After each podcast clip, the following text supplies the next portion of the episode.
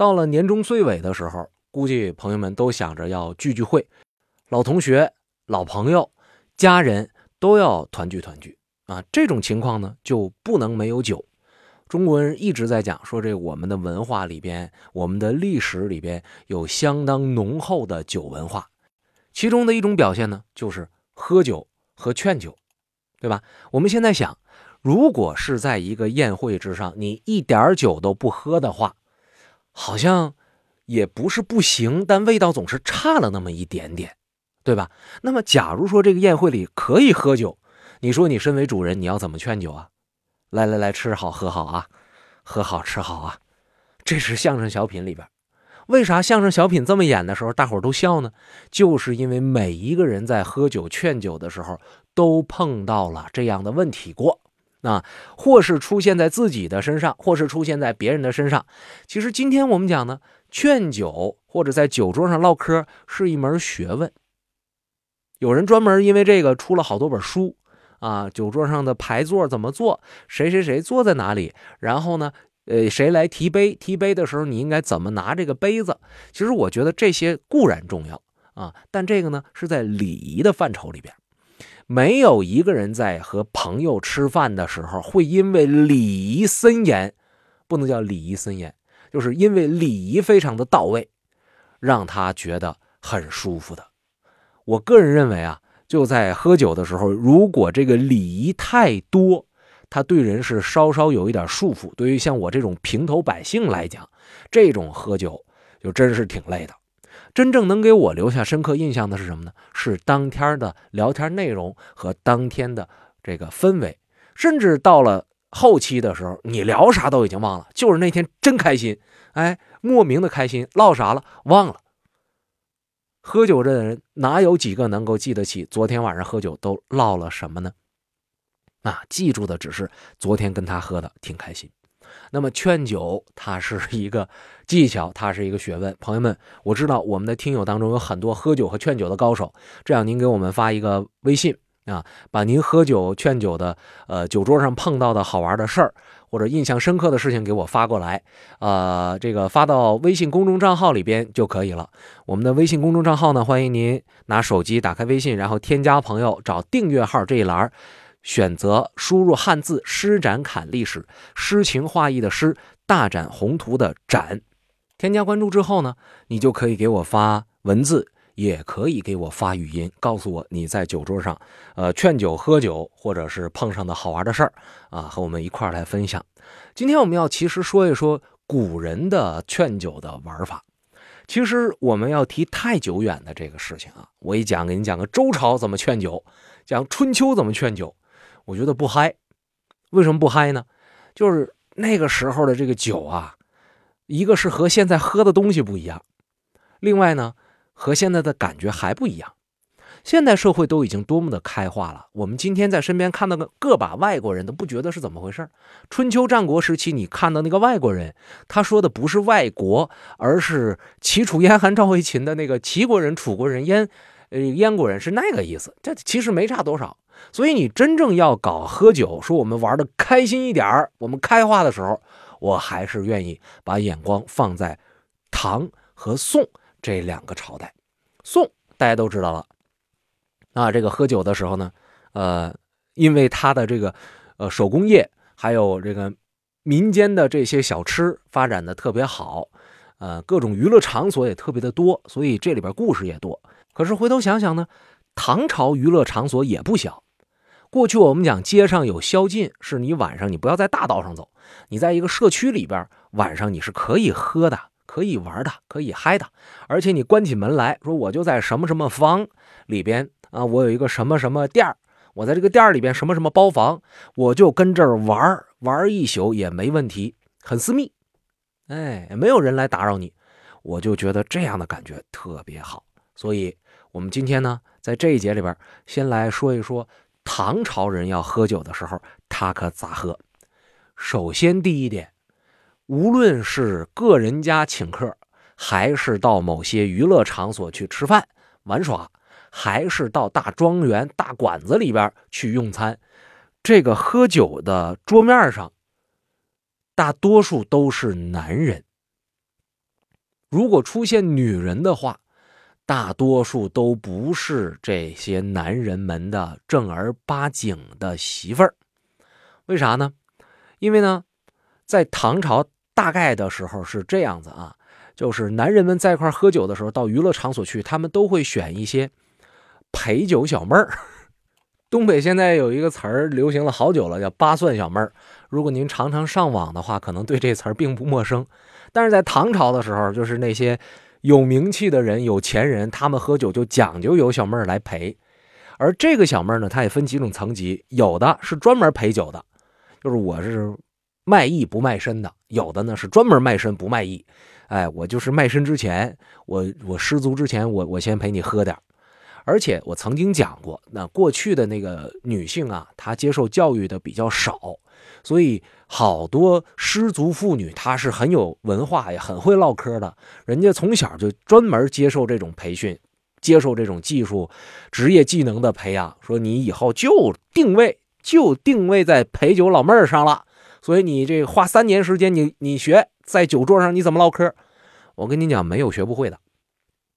所以唐朝时流行这个东西，那么你想要是这样的情况，就是我们喝酒啊，身边都是陪酒小妹儿，良家妇女她敢来吗？对吧？你就今天你去上 KTV 里边有一些那些啊，就是这派出所不太让开的那种那种 KTV，你看基本上就没有带着自个儿媳妇去的。那么陪酒小妹儿是干啥工作的呢？桌面上她可不是那个失足妇女啊，她就是陪酒嘛，对吧？那这种陪酒可绝对不像某些人想的那样，到这来咔把酒一起，自己咚咚咚一倒，给你咚咚咚一倒，然后双手一举杯，哥老妹儿敬你一杯，给个面子喝一点呗，然后咵自己先干了，把你这杯撂下，当再起一个，自己咚咚咚给他对方旁边那朋友再咚咚咚，哥老妹儿敬你一杯，给个面子呗，咵又喝了。一圈一圈跟开火车似的，哎，目的就是为了卖酒。唐朝那时候可没有这么没劲，人家那么来，主人家就得哭了，干啥呀？让你到这来喝酒啊？我找个下水桶得了呗。人唐朝玩的那个稍微文雅一点哎，人家叫酒令。这个酒令怎么玩？那也不是我们今天说俩好啊，五魁首啊，六六六，没有这个说，比这风雅的多得多啊。主流的大概分三种，啊，一种叫什么呢？一种叫律令，一种叫骰盘令，一种叫抛打令。什么样的人适合什么样的令？啊，不同的节奏，不同的这个场合，配合不同的令。那什么区别呢？先从律令开始说。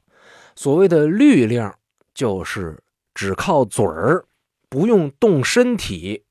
更不用动手动脚的这种令有点像我们今天在酒桌上玩的那种叫碰球，不知道大家玩没玩过？就五六个人，每个人编上号，一球、二球、三球、四球，然后就脑子里边想象，然后嘴上玩，呃，一球碰二球，然后被排上二球的那个说二球碰五球，然后五球那个就是五球碰几球，就谁没反应上来谁喝，接近于这个，但是人家唐朝人玩的斯文。啊，律令也有很多种，呃，你说的这个呢，就是刚才我讲的这种呢，未必不行，但是人家还有更高雅的，叫什么呢？像什么拆字儿啊、添字儿啊、啊立日啊、占相啊、签字文令啊、一字令啊等等等等，就人家玩的那个吧，比较有文化氛围。那这些令都是啥？我今天一讲，大家可能都懵。是然，你说的这个我们根本用不上。哎，我来跟大家详细的来说一说。首先来说说他们那个急口令，所谓的这个急口令，就跟今天的绕口令是一样的。喝着呢，哎，我们今天来行个令吧，行个什么令呢？这个唐朝喝酒的时候啊，呃，有管理员，这个管理员有点像咱们今天的桌长，但其实呢，就是组织且监督整个酒令活动的公平性，并且把持大局的一个人。大家看过《红楼梦》吧？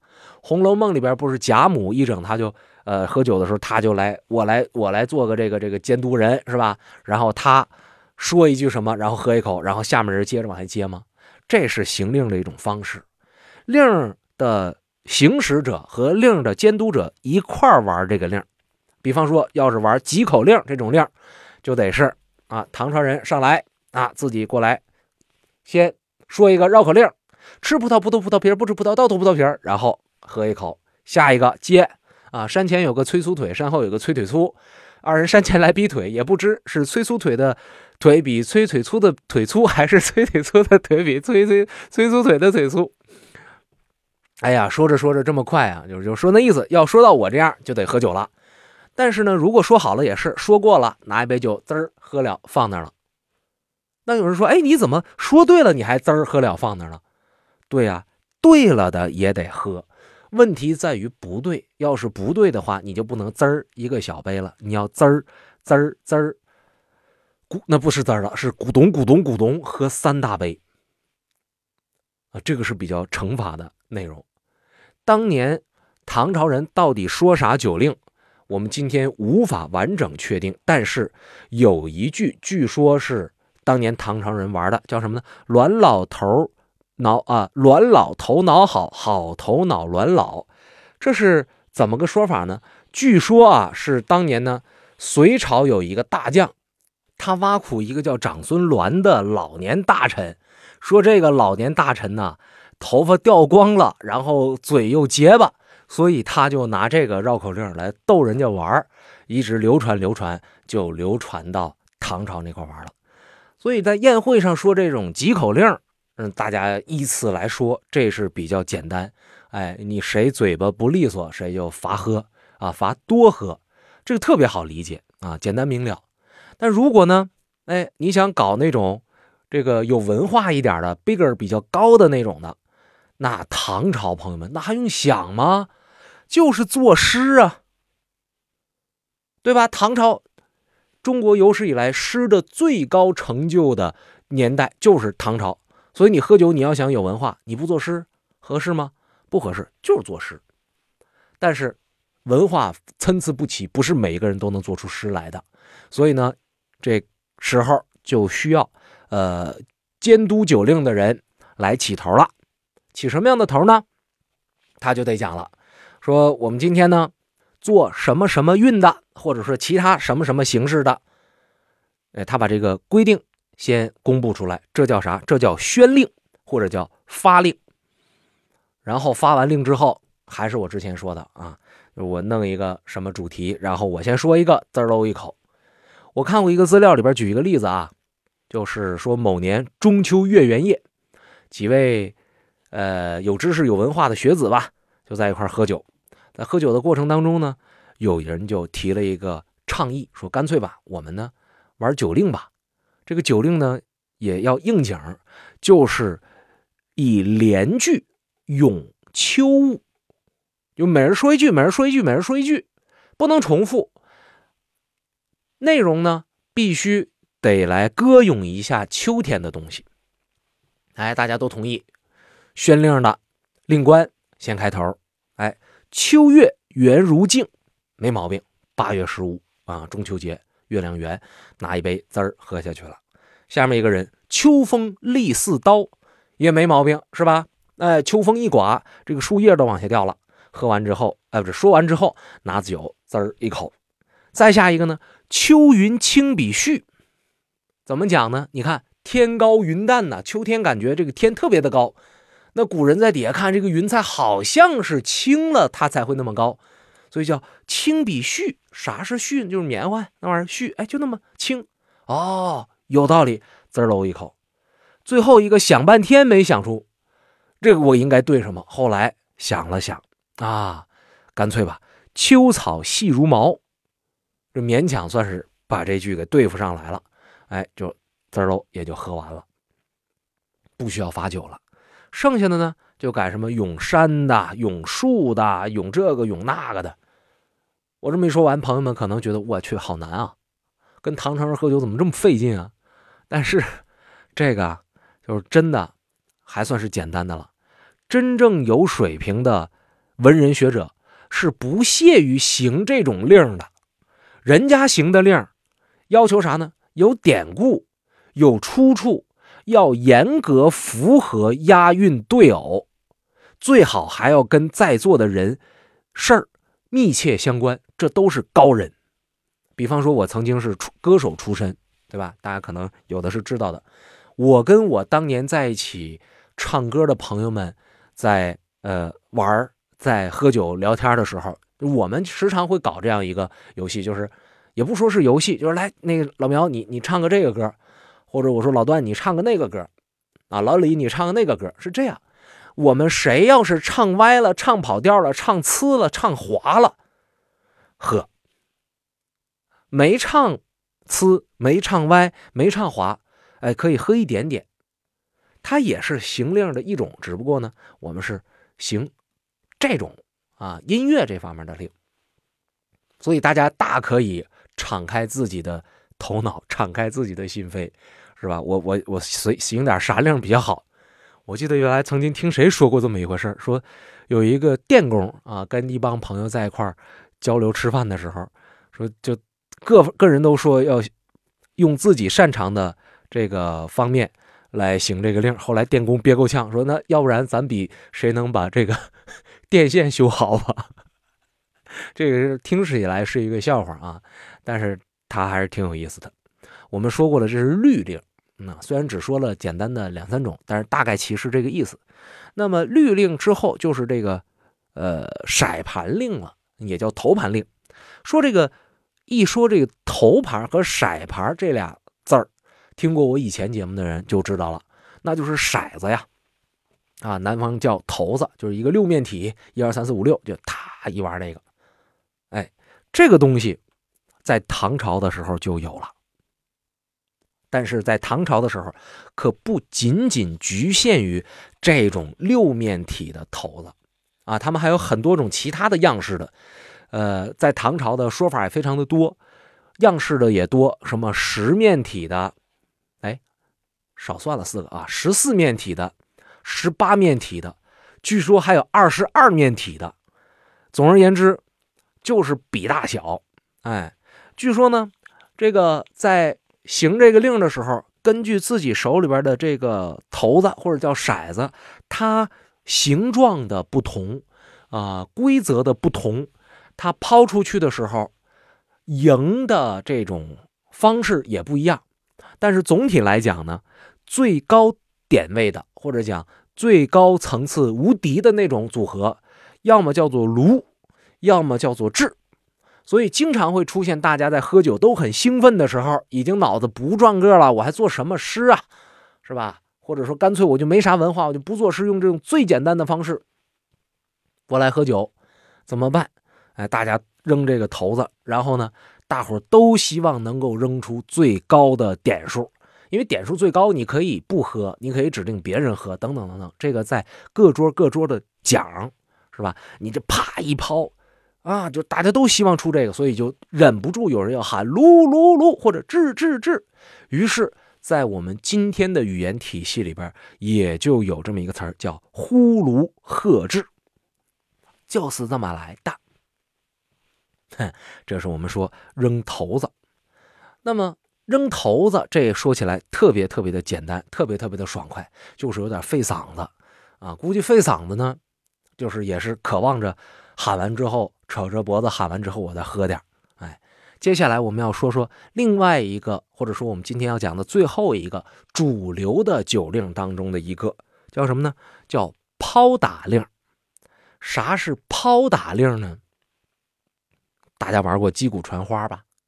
哎，所谓的这个抛打令呢，就是类似于像击鼓传花一样的东西。呃，他们把某个标的物或者是花。或者是彩球，或者是愁，甚至有的时候，因为他们喝酒有陪酒的小妹儿啊，对吧？可能是拿陪酒小妹儿的一件什么东西啊，是这个手帕啊，或者从嗯宋朝以后，就是裹小脚特别盛行的时候，可能拿那个嗯这穿的那个鞋啊。当然，这个我觉得口味特别重啊，但也不是没有，历史上真是有的，就就咔咔来撇撇来撇去，然后这边。嗯，或是用什么样的方式来确定这个是扔过去掉了就算输，还是我这边敲打一个什么东西，我一停你在谁手谁算输啊？这个就不一定了。但是呢，在谁手谁就喝，这太简单了。是在谁手，谁就要按照规则来，或作诗，或跳舞，或唱个歌，啊，或者是就直接就喝了，啊，这这个也是啊有的，啊，反正就喝酒这个事儿嘛，就是各家有各家的说法，各个圈子有各个圈子的讲究，这是我说的三种比较典型的，我们讲叫主流的劝酒的套路。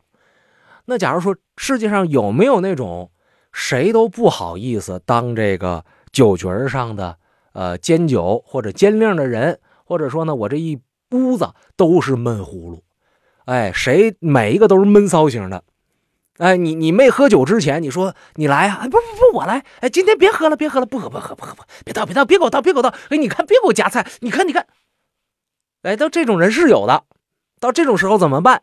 都装。啊！他不要不不啊不啊不，这种时候怎么办呢？他们还有道具，什么道具？就是劝酒的道具。你想啊，店家呢心里非常的清楚，你喝不进去酒去，我卖谁去？我必须得让你喝进去，所以想了各式各样的办法。比方说，一九八二年的时候呢，曾经出土过一套唐代的酒器，上面刻着《论语·玉竹》四个字儿，就是这个东西也变成它的名字了。这是个啥呢？基本上像是个瓶子啊，或者叫一个桶吧。这个桶很精致啊，是一个乌龟后背驮着蜡烛的一个粗桶。这桶里边呢放着二十到五十支的饮酒令筹，就是签子。然后，呃，玩的人呢，或是抽，或是怎么着，反正你得得一个签儿。得一个签儿之后，你拿出来这个签儿。他这签儿里边就直接指导你应该具体干点啥了。为啥叫《论语玉竹》呢？就是因为它这个签上每一个前半段都是《论语》，后半段才是酒令的具体内容。比方说啊，它在里边呢有一段字叫“乘肥马，衣轻裘，衣服先好处十分”。前面是《论语》当中的原句下边就是游戏规则了。衣服先好处十分是啥意思？就是你今天挑你这桌上穿的最漂亮的人，然后罚他喝一整杯酒，十分就是一整杯满满的。相应的来说，五分就是半杯。哎，呃，依次类推。那么是不是就这么简单呢？没有这么简单。